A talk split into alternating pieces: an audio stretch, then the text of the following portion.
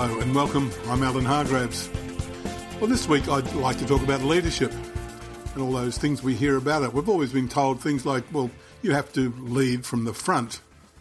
Is that actually right? Or is it just a cliche? Like leaders must tough it out or get going?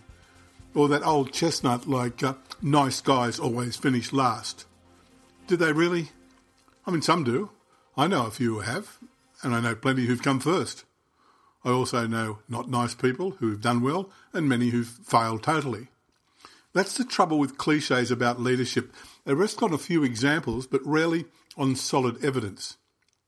And there's also the issue of definition. What is nice? Is it polite and supportive, or, or just people pleasing? And wh- what about humility? Does that mean humble and meek, or really being very comfortable with who you are? In leadership conversations, there's no clear ideal. Leadership is ephemeral. It's a style that works in one episode, may not work in another.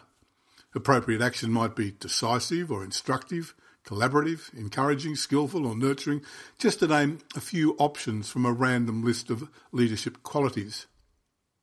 Is there a way to work through this? Well, there's one practice that cuts through most obstacles to true leadership. It's called service. It's not a new idea. Robert Greenleaf popularised servant leadership almost 50 years ago. He drew on the earlier work still of mystic German author Hermann Hesse, and who in turn was influenced by Lao Tzu, a Chinese philosopher who died in 531 BC. Greenleaf's premise has been swamped by modern management theory, but his core element remains true and simple. Faced with any situation, an effective leader asks, how can I serve? Now, why does that work? Well, the first thing it does, it takes you off you. It eases the leadership pressure of expecting yourself to know all the answers. You can start to examine the situation dispassionately. Next, it means you are open to options.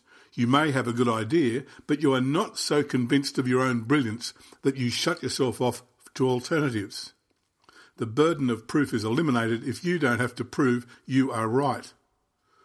And that means you can hear others, which is not only good for you, but also for them. People like to be listened to.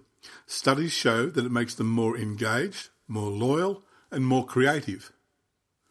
And where does it work? Well, just about anywhere. It's good with customers and clients. They respond to people who listen to their problems and help them find a solution. Same with suppliers and service providers. Crucially, your own people want the same. One of the best leaders I worked with was very consistent. Whether it was a major strategic challenge or coping with a troublesome employee, his opening line was invariably, I'm not sure how to sort this out. You got any ideas? Now, like most good leaders, he had ideas of his own, often very good ones, but if you had a better one, he was happy to go with it. And if it didn't work out, he would use the inclusive we and shoulder some of the ownership, saying, We tried that, how else can we go at it? Whatever the episode, I can't remember us not finding a solution. Was he a nice guy? Well, people seem to think so. And did we win? Well, not always, but very often. I'm Alan Hargraves. Thank you for listening.